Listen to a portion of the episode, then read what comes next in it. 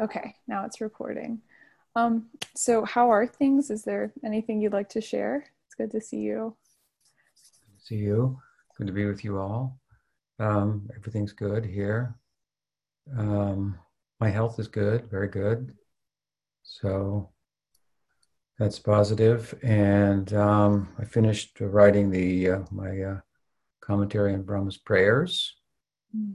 which is in a, one of the appendixes of my book. And now I'm starting what I think we'll see will be the last appendix, which is uh, concerning Ananga and uh, Balaram, the tattva of Ananga So that's a very interesting and somewhat controversial subject, but um, I look forward to writing it. That's what I've been up to. What other questions this morning? Sure. Um, so Jiva Goswami has a question. Okay. You want to unmute yourself, Jiva Goswami? Yeah, you got it. Good morning and reverences. Morning. Maharaj. Good to see you again. Good to see you. I've been thinking a lot about our conversation from last week to give my question now a little bit of context. So, my question is if we see someone suffering from a lack of basic material needs, do we try to reach them spiritually, even if it's trying to meet their basic material needs first, and then maybe down the line their spiritual needs? And I and I thought about this question in the context of different west and east, so to speak. That maybe in India there are temples who receive uh, less privileged people or people who are looking for basic material needs. Um, and it's it's more culturally ingrained to go to a temple, whereas in the West, people, uh, homeless people or uh, people with not with lesser need, with more needs actually, more material needs, might turn to a church. So as devotees, what is our role there? What is our role in relation to people who are disadvantaged in comparison to ourselves and in material need, perhaps uh, to a greater extent, and thus perhaps more preoccupied with the material need than they are with the idea of a comprehensive solution to right exactly. I, I heard you talk in one of your lectures about a comprehensive solution. So could you also talk about that yeah. Well, um, first of all, I would say that uh, by nature are, of course, compassionate. They're considered to be the, the manifestation of Krishna's Kripa Shakti, through which his, his mercy, his, his kindness, his compassion is uh, uh, distributed, given that Krishna stays within the orbit of his own Swarup Shakti, or the orbit of his own devotees interaction with himself. So again, he extends that circle through the medium of those devotees in this world who are naturally um, uh, compassionate. That said, uh, well, uh, we could we can also look at the idea that the devotees are compassionate in uh, the uh, idea of Bhakti Vinod Thakur, in which he has stated that the essence of Dharma, Dharma Sar, Dharma Sar, the essence of all Dharma is Jiva Doi Krishnanam. Jiva Doi Krishnanam Dharma Sar. So compassion to Jivas and Krishnanam, Nam Nam Kirtan. Um, uh, embracing these two things are the essence of, of Dharma. So compassion is kind of built into uh, Vaishnavism. Uh, given very much so that uh, as a result of compassion, they themselves are, are involved in it. And uh, that said, um, there are, I would say, two, two senses in which that compassion of the Vaishnavas may be uh, expressed. Um, one is the sharing of a comprehensive solution, hmm? Directly sharing a comprehensive solution in the form of teaching about uh, Chaitanya Mahaprabhu's dispensation, helping people to uh, uh, participate in that directly, and so forth. And then uh, the second form of it is the natural compassion expressed by them in circumstances that they're confronted with in the course of their pursuance of, of, of bhakti. Uh, an example for of that might be that sometimes Prabhupada, when being driven, uh, let's say, from Vrindavan to the airport in Delhi to fly out, uh, uh, it's not uncommon in the traffic uh, as it slows in the city to be approached by beggars, hmm? uh, disabled people, um, and, and, and, so forth. And um, it wasn't uh, uncommon of Prabhupada to tell his uh, somebody in the car or he himself to give some rupees to that person.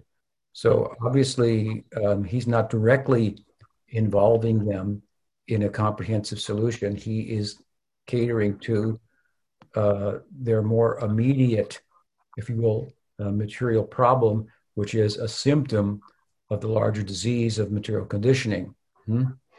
But right. uh, he's doing it naturally in a situation where the opportunity to do so um, arises without uh, moving out of the main flow of his uh, preoccupation, which is to feed, if you will, or nourish those who have an appetite in the immediate for a comprehensive solution.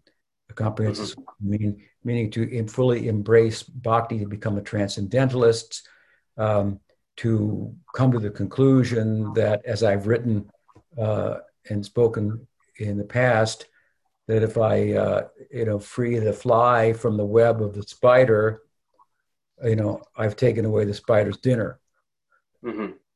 So, you know, it's like, wow, if I, if I try to solve the problem here, it creates another problem there. And this is very the very nature of material existence. So again, the broader picture is rather than there's a lot of problems in the world, the world itself is a problem. Hmm? Right. And so there, there's the direct approach to a comprehensive solution uh, Pujapad Sridhar once said, well, What shall I do? Uh, shall I leave those who hunger for a comprehensive solution to go and start a soup kitchen for those who are hungry, who are actually suffering? And knowing the pain of hunger, I can empathize with them and feel compassion for them. But should I uh, leave uh, those and stop ministering to those who want a, a full meal of a solution to give a solution to other people, even though they may be the majority. There may be more hungry people than there are people hungry for Krishna consciousness. But still, there are some hungry for Krishna consciousness.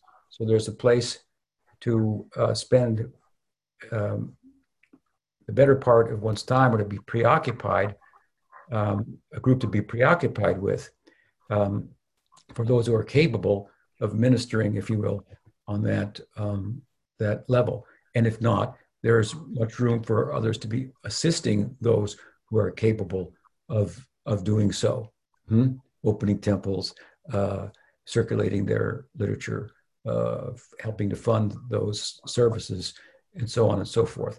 But again, uh, the two types, if you will, or the two tiers of compassion, there's there's naturally some some overlapping, if you will. Mm-hmm. Now, the more that one's compassion um, veers towards the side of being preoccupied with the symptoms of the disease of material identification in the form of hunger and social injustice and and and, and such um, then the more one's compassion compassionate nature takes one in that direction and out of the flow if you will, of direct uh, involvement in bhakti and in bringing about a comprehensive solution, if, if by nothing else, by one's own example, hmm, how to solve all the problems of life, all the economic problems, political problems. I mean, a sadhu virtually, uh, his or her example, uh, you know, illustrates that that's possible. Of course, you might say, well, it's not practical for everybody, but uh, uh, uh not maybe not in the immediate, but uh, it should be seen as an ideal. But again, the more that one is is um, lacking in an ability to be to identify with pursuing and directly sharing a comprehensive solution, they may be thereby, in their compassionate nature as a devotee, drawn towards, like your wife was speaking about uh, last week, uh, ministering directly towards a problem like social injustice in the world. So there's a way to do that. Hmm, um, that could be considered what Jiva Goswami refers to as Sangha Siddha Bhakti. Hmm? You have Swarup Siddha Bhakti, you have Arop Siddha Bhakti, and you have Sangha Siddha Bhakti. Swarup Siddha Bhakti is hearing, chanting, worshiping the deity, um, these types of activities that are inherently bhakti and have inherent spiritual power, regardless of intention, how they're, how they're performed. Mm-hmm. Uh, Sisupal was em- envious of Krishna. He thought of Krishna, smarnam, all the time, constantly. He chanted his name constantly. That Krishna, that Krishna, that Krishna. He says he's this Krishna. He says he's that, that Krishna. So uh, he was preoccupied with Sangha Siddha Bhakti, although he didn't have the right mood. Still, there was a benefit. There are other activities that are karmic in nature. They're either Vedic karma or they're, they're just ordinary activities. Hmm? Like sleeping, um, and so forth, or whatever it may be. The Gita speaks of these things when it says, whatever you do, yet karosi yat ashnasi yat jehoshi dadasi Whatever you do, whatever you have, give away, whatever. If you offer to offer it to me, Krishna says. That's Arop Siddha Bhakti, where you take karmic activities that are not inherently bhakti and you assign bhakti to them by way of doing those activities for the pleasure of Krishna. Hmm? Um, and then Sangha Bhakti is where you combine things with Bhakti as assistance to Bhakti to engage in Bhakti. So uh, even giving donations, let's say, is Sangha Bhakti. Hmm? If I give a donation so that a temple, so that the deity, deity can be worshipped rather than worshiping the deity, hmm? To do archan is one thing to give a donation so that archan can go on so someone else can be facilitated to do it. Uh, that that's sangha siddha bhakti. So that that activity hmm, um, is becomes uh, associated with bhakti and and the, and the anga of bhakti is carried out. So compassion sangha siddha bhakti is like karma done for krishna Sangha Bhakti, like Gyan, it's more Gyan side. There's karma, there's karma and there's Gyan to it. Hmm? But, but, assisting Bhakti. So compassion hmm, for ordinary people or compassion on the second tier that I mentioned, you know, uh, ministering to the problems rather than to a, a comprehensive solution to all problems, or ministering to one of the problems or uh, or, the, or, or to, to the symptoms could be um, you know, an extended uh, form of Sangha siddha Bhakti where a Vaishnava does those those things, and in doing those things, like ministering to someone uh, for uh, uh to uh, improve social justice, bring about social justice, or to help the hungry, uh, and, and, with a view to, you know, set an example at the same time by which those persons will become interested in bhakti and what they're about and so forth. So you you know you could kind of uh, kind of try to include it in, in, that way. So those are a few thoughts on uh, the topic. Have I answered it for you, or is there something left that you want to get further clarification on? Thanks for giving me the chance to follow up. Is it also part of the con- of the idea or the consideration that the one who s- sees the problem of social injustice or hunger needs the service in order to purify that there are problems out there for our own benefit so that we may so that the devotee can react and um, by that by and that is the means through which one purifies themselves well i uh, everyone has to act according to their eligibility their adhikar hmm? mm-hmm. so everyone may not be able to be fully engaged in bhakti hmm? um, because of their level of adhikar so they may have to do other things and and they should do those things in such a way that they become become purified. So if I realize I'm a devotee, but you know I'm really drawn, you know, to uh, help, uh, you know, whales because they're being slaughtered somewhere or something like that. So, um, you know, then then there's going to be some. You're you're not in, you're involved in something that's karma producing. I mean, one of the problems. I mean, yeah. Uh, um, someone pointed out to me the other day, well, you know, if you do, if you're concerned about being a privileged person, and therefore you do good things to others to help, you know, even the the playing field and so forth, what's going to happen is you're going to become that much more of a privileged person going forward. You're going to get good karma for that. Your next life, you're going to be even more privileged. You're going to be even more privileged. Um, it, it, so uh, involvement in karmic activities is going to bring a karmic reaction. But there's, I think, there's a way if you're a devotee and you honestly understand this is the limits of my ability to be consumed by by my bhakti, and to an extent, I'm being consumed by other. Um, um,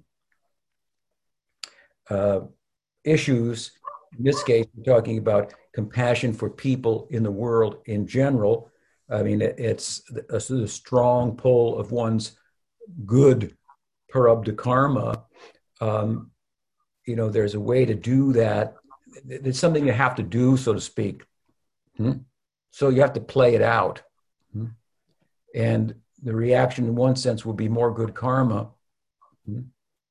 uh, which isn't a solution to the whole karmic problem, but because you're also a devotee, hmm, I think that in the context of doing that, you can also minister to people to some extent. And I think that would be natural for devotees to do that as you interact with such people and so forth and share with them what you're about. So there could be some mitigating uh, factor there of bhakti that is combined with the kind of lower tier of compassion that you're involved in that mitigates the karmic um, uh, response.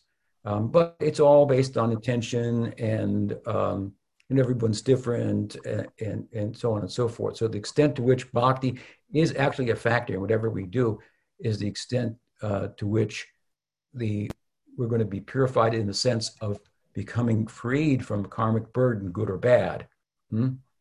and the extent to which the karmic involvement is exceeds that of bhakti, is the extent to which even if it's good karma, there's going to be more good karma that comes from it. Now it's possible that, I mean, not that in, in good karma does not produce produce bhakti. So um, those are all things to for the serious devotee to take into consideration. So my question, another question that I've had in relation to this is, what is the purpose of the guru's teaching? Is it just to uh, expand bhakti as a way of service to Krishna for the jivas out of the out of uh, Krishna's compassion for the jivas? What is the purpose of teaching bhakti? Right. What is the purpose of teaching bhakti? Because you could say, okay, well, I have bhakti. I'm just going to do bhakti for me, um, and that way I'm serving Krishna, but I'm not concerned about the the rest of the jivas. Yeah, you can do that. Yeah. Uh, well, uh, uh, um, Bhakti Siddhanta Saraswati Thakur was fond of, of thinking of, uh, of preaching as uh, kirtan. Hmm? Mm-hmm. So kirtan is a prominent anga of bhakti. Um, and there are different forms of kirtan, you know, reciting the Bhagavatam, doing Hari Harikatha. For those who have an, an appetite for that is, you know, that is something that devotees do. Satam prasangam mamavirya sambido. In the kata. Where in the Sangha of devotees, this is what happens. They do Harikatha. So they open the Bhagavatam, they discuss it. Hmm? They discuss the Gita. And, and, and amongst themselves, Katayantas chamam nityam tushanti cha. Hmm? They mutually enlighten one another. This is basically what they do. Now, obviously, in doing that, they form a sangha, an association. They get together, hmm? And people are going to be, you know, drawn into that who aren't particularly members to begin with. Hmm?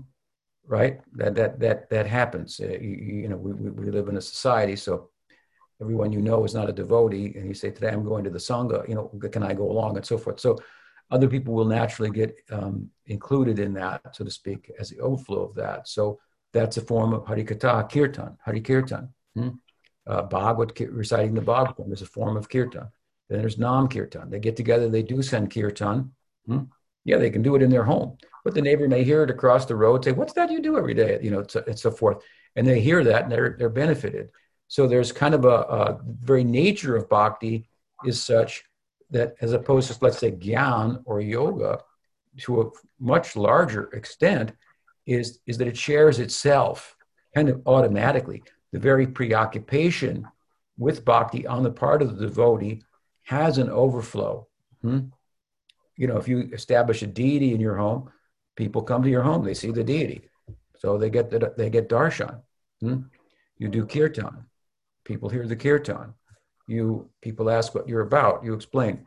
So i think that there's there's a built-in kind of overflow to one's own participation in bhakti. And then of course uh, we find some great devotees are inclined towards a, a greater emphasis on the sharing and sharing uh, bhakti with others is good for one's own bhakti. Hmm? Um, mm-hmm. Should increase one's one's own bhakti. So they, they kind of they kind of go together. If you boil milk, it's going to overflow. Hmm? Mm, now, you know, you know. Now it, it, it, it's one thing to preach, and it's another thing to market. You know, just coming up with marketing strategies and and so on and so forth. Uh, that's one. That's one thing actually giving the teachings to people, sharing the teachings, that's another thing. That's real preaching. A lot of times the preaching just deteriorates into a marketing kind of a strategy. Hmm? Mm. And uh, that's uh, they're not quite the, quite quite quite the same. Hmm? And oftentimes the marketers don't understand that, and they don't understand bhakti well enough to be able to actually teach bhakti in a contemporary world and present it in a way that's compelling and and you know they may even get a world stage to get on the radio or the television they say nothing we're all friends we're all together we all love god all religions are equal you know they say they say nothing um, and they're just kind of marketing it hope everybody likes us let's just be nice so that people like us and you know that's a different thing i mean and that's a kind of a, corrective that I'm, you know, offering, so to speak, to something that I see at, at times. Hmm. Does that help? Yes, thank you, Maharaj. Thank okay. you for your time. Your question. Share my answer with your good wife. Okay, thank you. Yeah, I like that answer too. Um, so, Sharada, you have a question? So want to unmute yourself, or I can do it. Let me see. Let me see. Pranam Maharaj. Um. My question is um, after hearing a talk on chapter 17 of the Chaitanya Charitamrita, where the Lord visits Vrindavana and pays obeisances to Vrindavana on this earth. Um, it's uh, it that talk actually went on to say that's on the video um, went on to say about the importance of Vrindavan on this earth as compared to you know the spiritual abode of Vrindavana. Hmm. And so I was wondering what to do with that idea. I know that there's oneness and difference, and there's uh, Lord Narayana is, is, the plenary portion and exists in the spiritual world. But uh, Lord Krishna had his pastimes here. And um, Lord, it's basically because Lord Chaitanya did pay obeisances and did talk, I think, mention the, or give an influence of, you know, the importance of this earthly Vrindavana as opposed to uh-huh. world. it made me think, you know, I've been to Jagannath Puri inside the temple, but I haven't been to Vrindavana. And I also, it made me want to ask this question what do I do mm-hmm. with this concept? Mm-hmm. carry on. well, our ideal is to live in Vrindavan, and that is the most ideal place for bhajan. And there's two ways to do that. One is to live physically in Vrindavan, and certainly the Goswamis uh, set that example. Chaitanya Mahaprabhu himself was very bent on going there, and he tried a couple times, and and, and there were obstacles, and finally he did go. Um, um, so that example is there, um, and at the same time, the Goswamis have extended that idea of living in Vrindavan by way of saying if you can't live there physically, to live there um, mentally, hmm, meditatively, yeah. which is really, if you even if you live there physically, but you're not living there meditatively, you're not really living there. Um, uh, you're living on the kind of the surface of it. So it is a meditative um, realm, and um, that Gokul, as it's called, Vrindavan, hmm, is also yes. The Goswami's teaching is that is that Goloka hmm, is a manifestation of Gokul. And but that Gokul is also the center of the lotus of Goloka. So the Goloka planet is compared to a lotus, and the center is Gokul. And that Gokul and the manifestation of Gokul on earth, the pastimes there, are basically the same. Hmm? So um, it's good if you can find a time to go to Vrindavan. Um, yes. in many ways, it's very favorable. In many ways, um, it's cluttered now and uh, certainly less pristine, inter- environmentally speaking, um, than it was when the Goswamis were living there, at which time it was, even physically speaking, an idyllic place to do uh, one's bhajan. So if you look at the place where Sanatana Goswami was doing his bhajan, where now the Madan Mohan temple is built, it's like very, you can imagine what it was like 500 years ago, overseeing the Jamuna from an elevated um, um, spot, completely scenic and uh, serene setting and so forth. So there, you know, I think that you have to take that into consideration that they, they chose very serene settings for themselves in Vrindavan, but sometimes we find that the Dham is manifest, and sometimes its manifestation is is is is uh, kind of enfolded back, and material nature um, becomes manifest. The course of the Ganga, for example, in the Bay of Bengal has changed such that now you cannot see the nine islands of Navadvip. Mm-hmm. Um, yeah.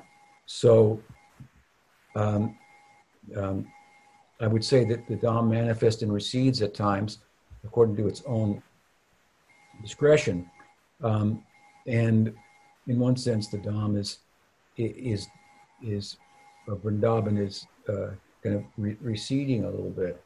And it's certainly not as serene and peaceful. And so there's something to be said for creating a Vrindavan at, you know, Shar, Shar, Sharanagati, where you are, right?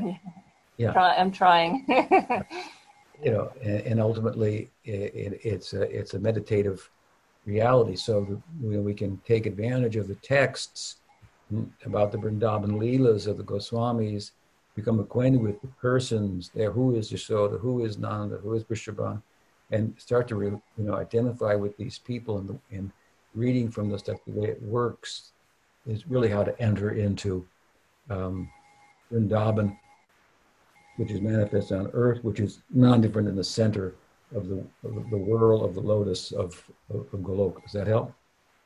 Yes, thank you. Yeah, it was, it was just very beautiful because they talked about, you know, uh, Vrindavan on this earth, that the wind would not even disturb Krishna's footprints, and the yeah. cows would not even step on Krishna's footprints.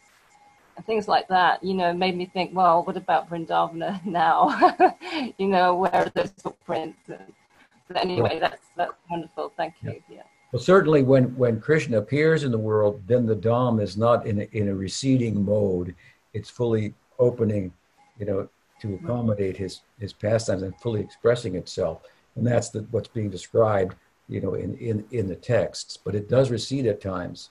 By fact, Bhaktivinoda Thakur has said that in Kali Yuga, in particular, holy places will have less power. Hmm? Okay. So right, that's right. Yeah, thank you. So you know, it's one thing. Like I said, if the if the if the Dham is fully manifest, then it's going to have such power that if you go there, it's going to just draw you in.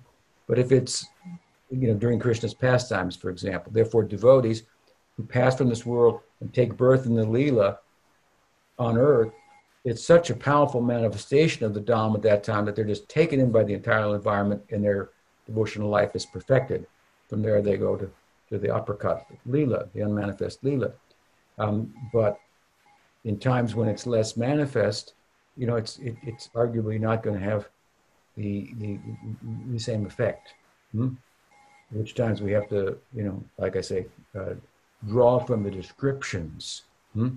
the meditative descriptions of the Goswamis and so forth, and enter in in in our own minds. Right. Thank you. It's given me something to think about. I'll leave it there. And, Thank you. And or and, and, and, and to do that, you might have to turn off, you know, yeah, mainstream and other media. yes, maybe. Of the ordinary True. world and all of its goings on, you know.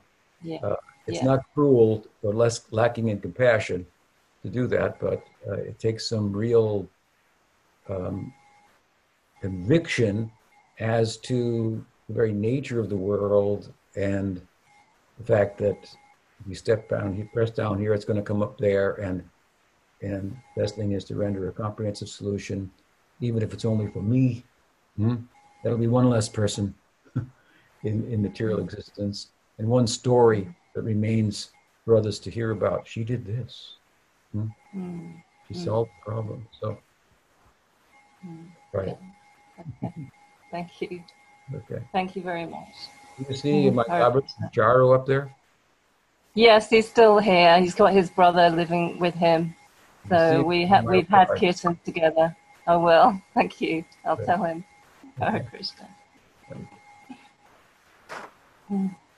Um, okay. Wait one second. I have to just um someone said it in the chat, so I have to open it up in the the next question in the chat. Wait one second.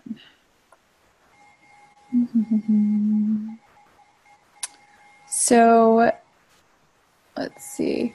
Um, so this is from Madhurya Smarnam Dasi, and she was wondering, what is the proper consciousness with which we should um, worship slash approach approach Lord Jagannath?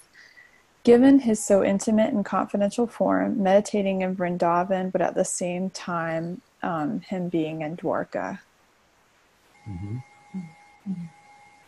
Uh, Jagannath Puri is really one moment in the Dwarka Lila. So, with regard to the Dwarka Lila, we have to focus on that that moment, hmm?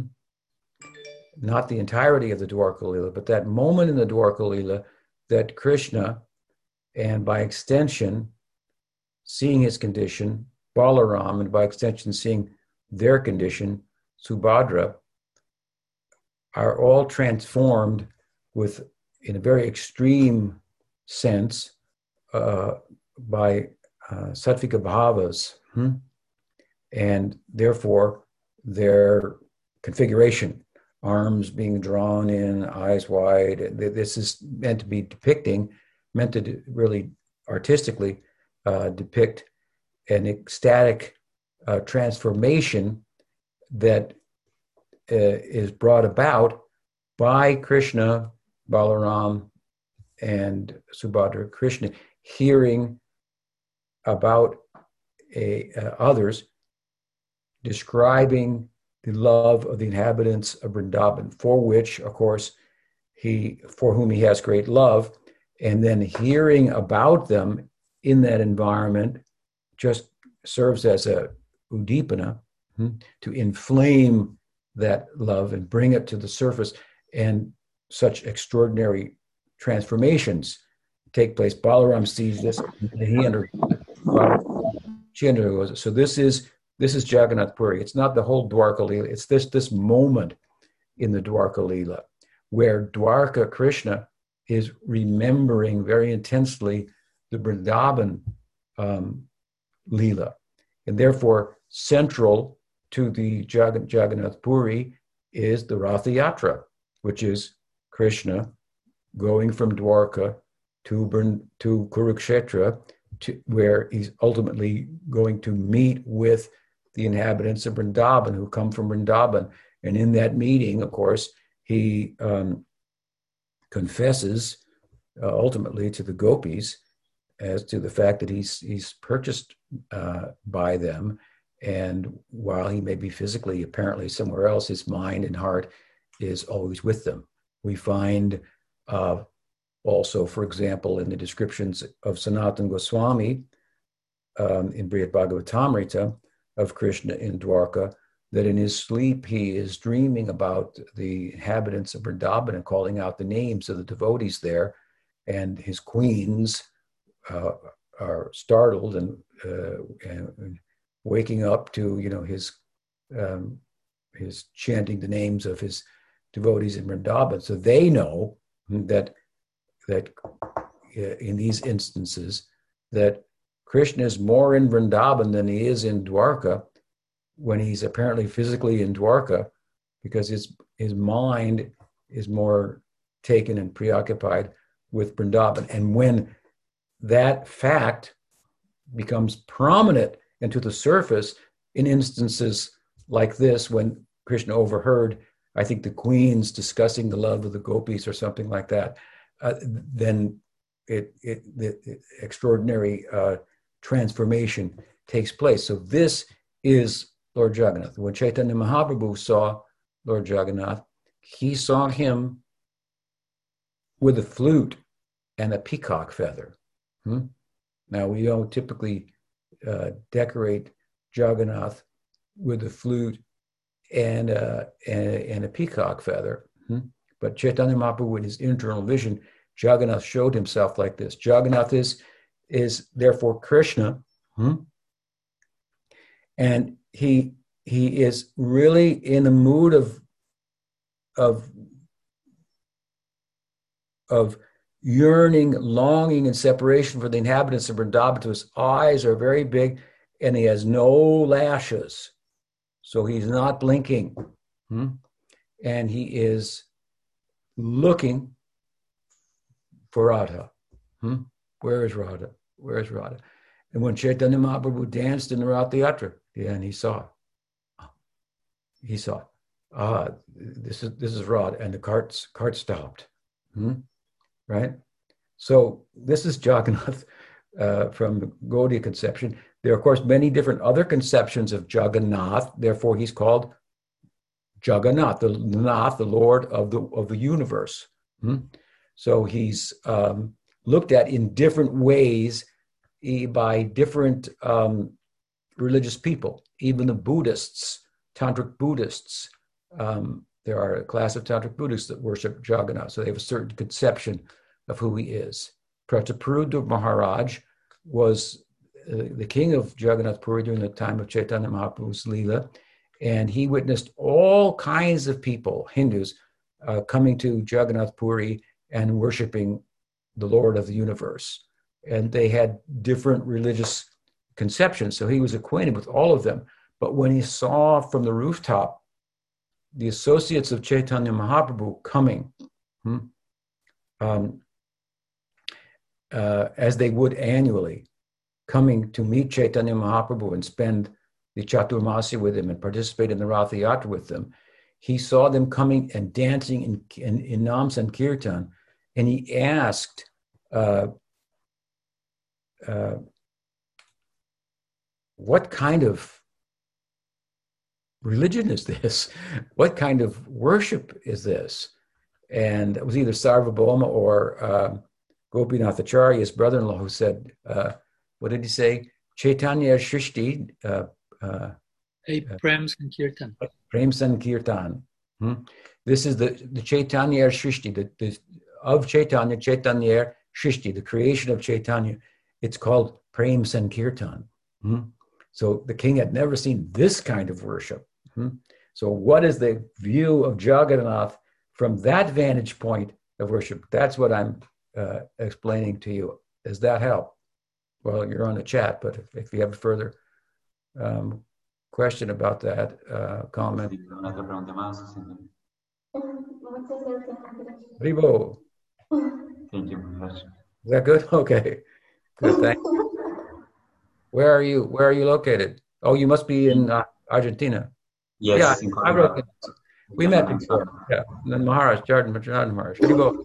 Uh, okay, good. Jagannath Swami ki jai. Hi. Sridhar Maharaj once described Jagannath Puri as a as a train cra- train crash with Vrindavan, the two conceptions, Dwarka and Vrindavan, crashing together, and Jagannath is the result. He's been an Krishna's been an accident, a transcendental train crash of conceptions. He's in Dwarka, but he's crashing into the Vrindavan uh, con- conception. It has a very jolting effect upon him. Jai Jagannath, Jai Jagannath. Haribol. Thank you. Good question. What else? Um, so Jack had a question that he asked in the chat, okay. and he said, um, "I was." Oh wait, someone else just commented. I don't know if it was. Oh no. Um, so he said, uh, "I was hoping Guru Maharaj could help me under uh, could help me better understand." steps a neophyte can take to begin advancing a bit more beyond simply um, reading and hearing. Is there anything recommended? Chanting. Reading and hearing should result in chanting. So, my Guru Maharaj, um, Pujapad A.C. Bhaktivedanta Swami, Prabhupada, he um, uh, felt that it was good for uh, Western people who primarily uh, uh, with within uh, to whom he launched his you know worldwide campaign um, that upon hearing from him or his disciples and so forth those who became enthusiastic that they would um, uh, begin chanting the Hare Krishna mantra having heard hmm, Anamala and um, and um, and set aside, you know, a specific time of the day for that and regularly chant. And um, so that would be a next good step. Um, does that help?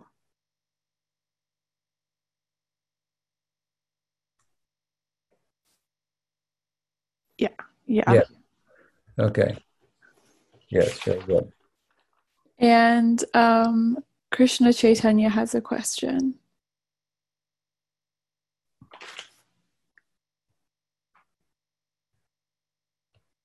Hare Krishna. Haribol. Good morning. Uh, my question is about the Priya Narma Sakas, and, and I'm wondering how, as we were listening to the Gopi Gita with Baba Maharaj a lot, and I'm wondering how their Mahabhava is how is it like the Manjaris? Uh, they're said to feel what Radha feels, or when she experiences something, than they do. So, and I, I'm just kind of wondering what, how how is their Mahabhava alike with the Manjaris, and also how is it different? And same thing for their Radha Dasya.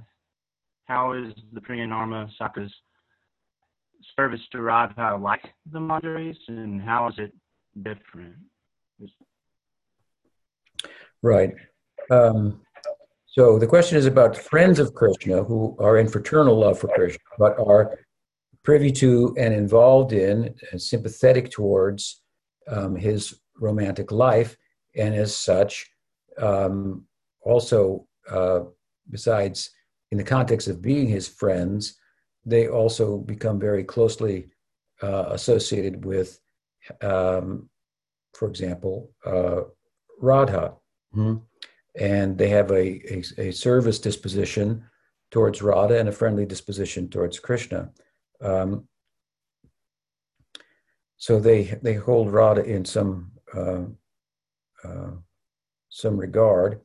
And in that way, they're similar to the Manjaris who are who are in romantic love, a very particular kind of romantic love that that isn't um, interested in having direct romantic um, interludes with, with with Krishna, but in bringing about romantic um, um union of Radha and Krishna. So they're handmaidens of Radha. They're so attached to Radha that vicariously they uh, experience what she experiences. They're kind of like you know the stigmata uh, idea within uh, within Christianity.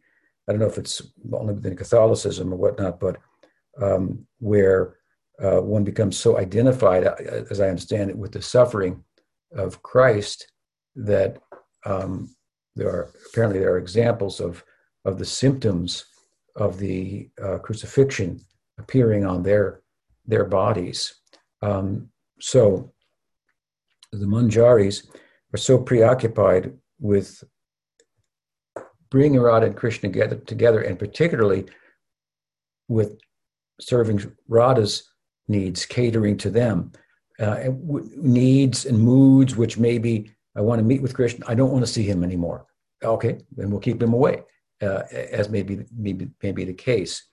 Um, and that's also called Radha Dasyam. It's an extreme form of exclusive sense of, uh, of uh, service to, to Radha.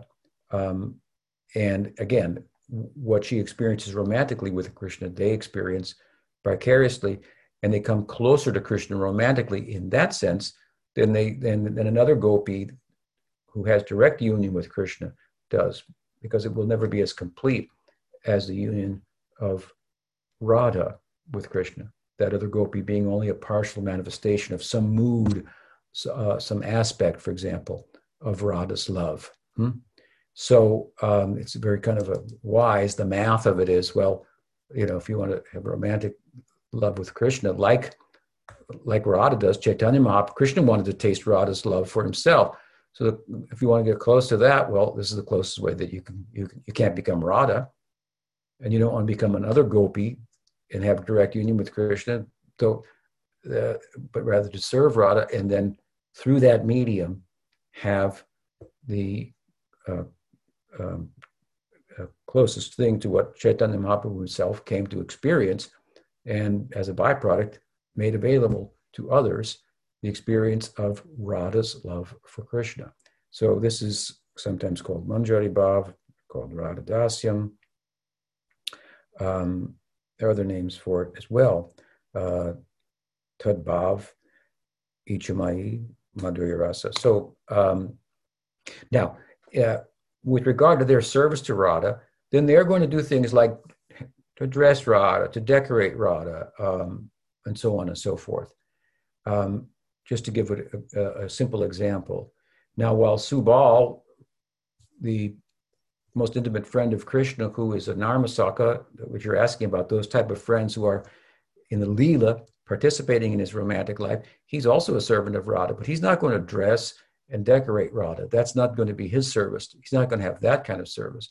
He's going to bring messages to Radha, bear, bear Radha's message, um, uh, uh, and, and bring it to Krishna as to, you know, where the prearranged rendezvous is tonight uh, Radha's going to send it, give it to Subal, send it through some Manjari who's going to give it to Subal, who's going to give it to Krishna, or is going to give it to one of his associates and say, now you give it to Krishna today. Hmm? Um, tell him where, where, where the meeting is going to be. I'm going here, and so forth. So um, uh, while the Narmasakas are also, besides being friends of Krishna and in Sakyarasa, their Sakyarasa extends to participate in his romantic life. And so a touch of that romantic life is impacting, influencing, mixing with their, their Sakyabhava. So, so they're going to serve Radha. And, but in, in, in, in ways that I, I mentioned that are obviously different than the ways in which the Manjaris are personally tending to Radha. I mean, there's an there, the Subal is the extreme example because in, in Subal's case, there may be an instance where he helps to dress Radha by changing clothes with her because he looks like Radha, so that he can um, stay at home dressed like her, dress him in her clothes, and she can escape from the clutches of her mother-in-law to you know rendezvous with Krishna, even in the broad daylight. So it's his position is very extreme, but for the most part, this is a just a simple way in uh, explaining the difference in the nature of the service of the Narmasakas to gopis, to Radha in this case, and the Manjaris. And, um, and given the personal service of the Manjaris and um, um, and their extreme attachment to Radha, they're, uh, they're different uh, forms of Mahabhav. So, uh, Rudha Mahabhav is thought to be exceeded by Adhirudha Mahabhav, and then there are divisions within that in separation and in, in union.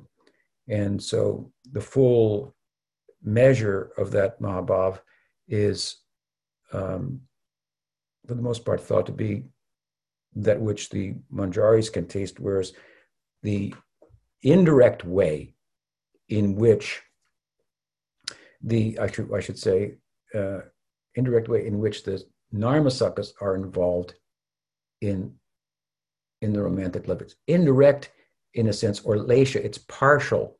Hmm? It's partial because they're in Sakyarasa. The Manjaris is not partial participation in the Madhurya Rasa because they're also in a category of Madhurya Rasa, of, of romantic love for Krishna. Hmm? So, given the difference between partial and, and, and, and, and complete, there's going to be a measure to which the extreme of Mahabhav is experienced by the Narmasakas that is somewhat less in terms of intimacy that it affords and that of the of the manjaris. Now, what is the difference between Rudha Mahabhav and Adhi Rudha Mahabhav? Well, these are terms like Sneha, like Rag, Anurag, um, all of which are developments of the dominant emotion in Prem within within Braj, and they develop um, differently for different rasas that basically um, we can say a few things about. If I was to say everything about them that's said, for example, in Bhakti Rasamrita Sindhu and then um, in Ujjwal Nilmani hmm, of Rupa Goswami, um, I doubt anyone's understanding of them would, would grow too much. Therefore, what, what the conclusion is that the purpose of taking part in the Prakat Leela, the manifest Leela of Krishna, as the last step, the penultimate, you know, stage, the last step before fully entering and fully participating in the unmanifest Leela, that, that being taking birth in a Gopa or Gopi form in the Braj Leela, wherever it appears in the world, hmm? that is where you can learn about all these things hands on. Um, they're practically impossible to um, uh, to experience fully outside of that, hmm? and also to uh, to explain. But suffice to say that there is uh, some slight uh, measure of difference between each of these unlimited ecstatic uh, statuses. Uh, the I believe that, um, if I can recall correctly, Rudha Mahabhav might be characterized by the example of being aware of one's blinking. Hmm? Because for that split second, one doesn't see Krishna. And that's a pretty extraordinary, you know, who's aware of their blinking? What are, what, you had to be looking at something pretty extraordinary hmm, to uh, lament about the time that you missed looking at that while your eyes blinked and curse the creator Brahma for making eyes that blink. So, I mean, what does that mean? You can give an example of this is the Mahabhav, Adhirudha Mahabhav, this is the Rudha Mahabhav, but uh, it, they're just ways of talking about the um, in, intensity of that um, that love. But again, I think suffice to say that you know you have to go there to experience, and furthermore, the, the difference is going to be because one group, the Narmasakas, are in Sakyabhav, the other group, the Manjaris, are in Madhurya Bhav. So the former group is experiencing indirectly. Hmm? And um, the latter group is experiencing directly because it's of the same same rasa. Does that help? Yes. Thank you very much. Okay. Um, I think this might Well, be. It's called. There's another similarity. I mean, it's called um, tadbhava or anumodana bhav. Anumodana means sympathetic or empathetic. So it's an empathetic kind of love. So the manjaris are empathetic hmm, uh, for uh, and sympathetic to Radha and Krishna's love, but uh, that love is romantic, and those those manjaris are are in a form of the romantic love. Hmm? So their anumodana bhav is going to be not going to be partial. I forget the word for it. It's going to be complete. Whereas the the, the Sakyarasa bhaktas, they have other preoccupations at the same time with Krishna. When Krishna's intensity of love for for Radha, you know, surfaces, for example, then they're they're there for that. Hmm? Um, um, uh, it's kind of like Krishna has a little bit of a life independent of the gopis. Radha doesn't have a life independent of Krishna. Hmm? Krishna has cows to herd. He's got things to do. Hmm?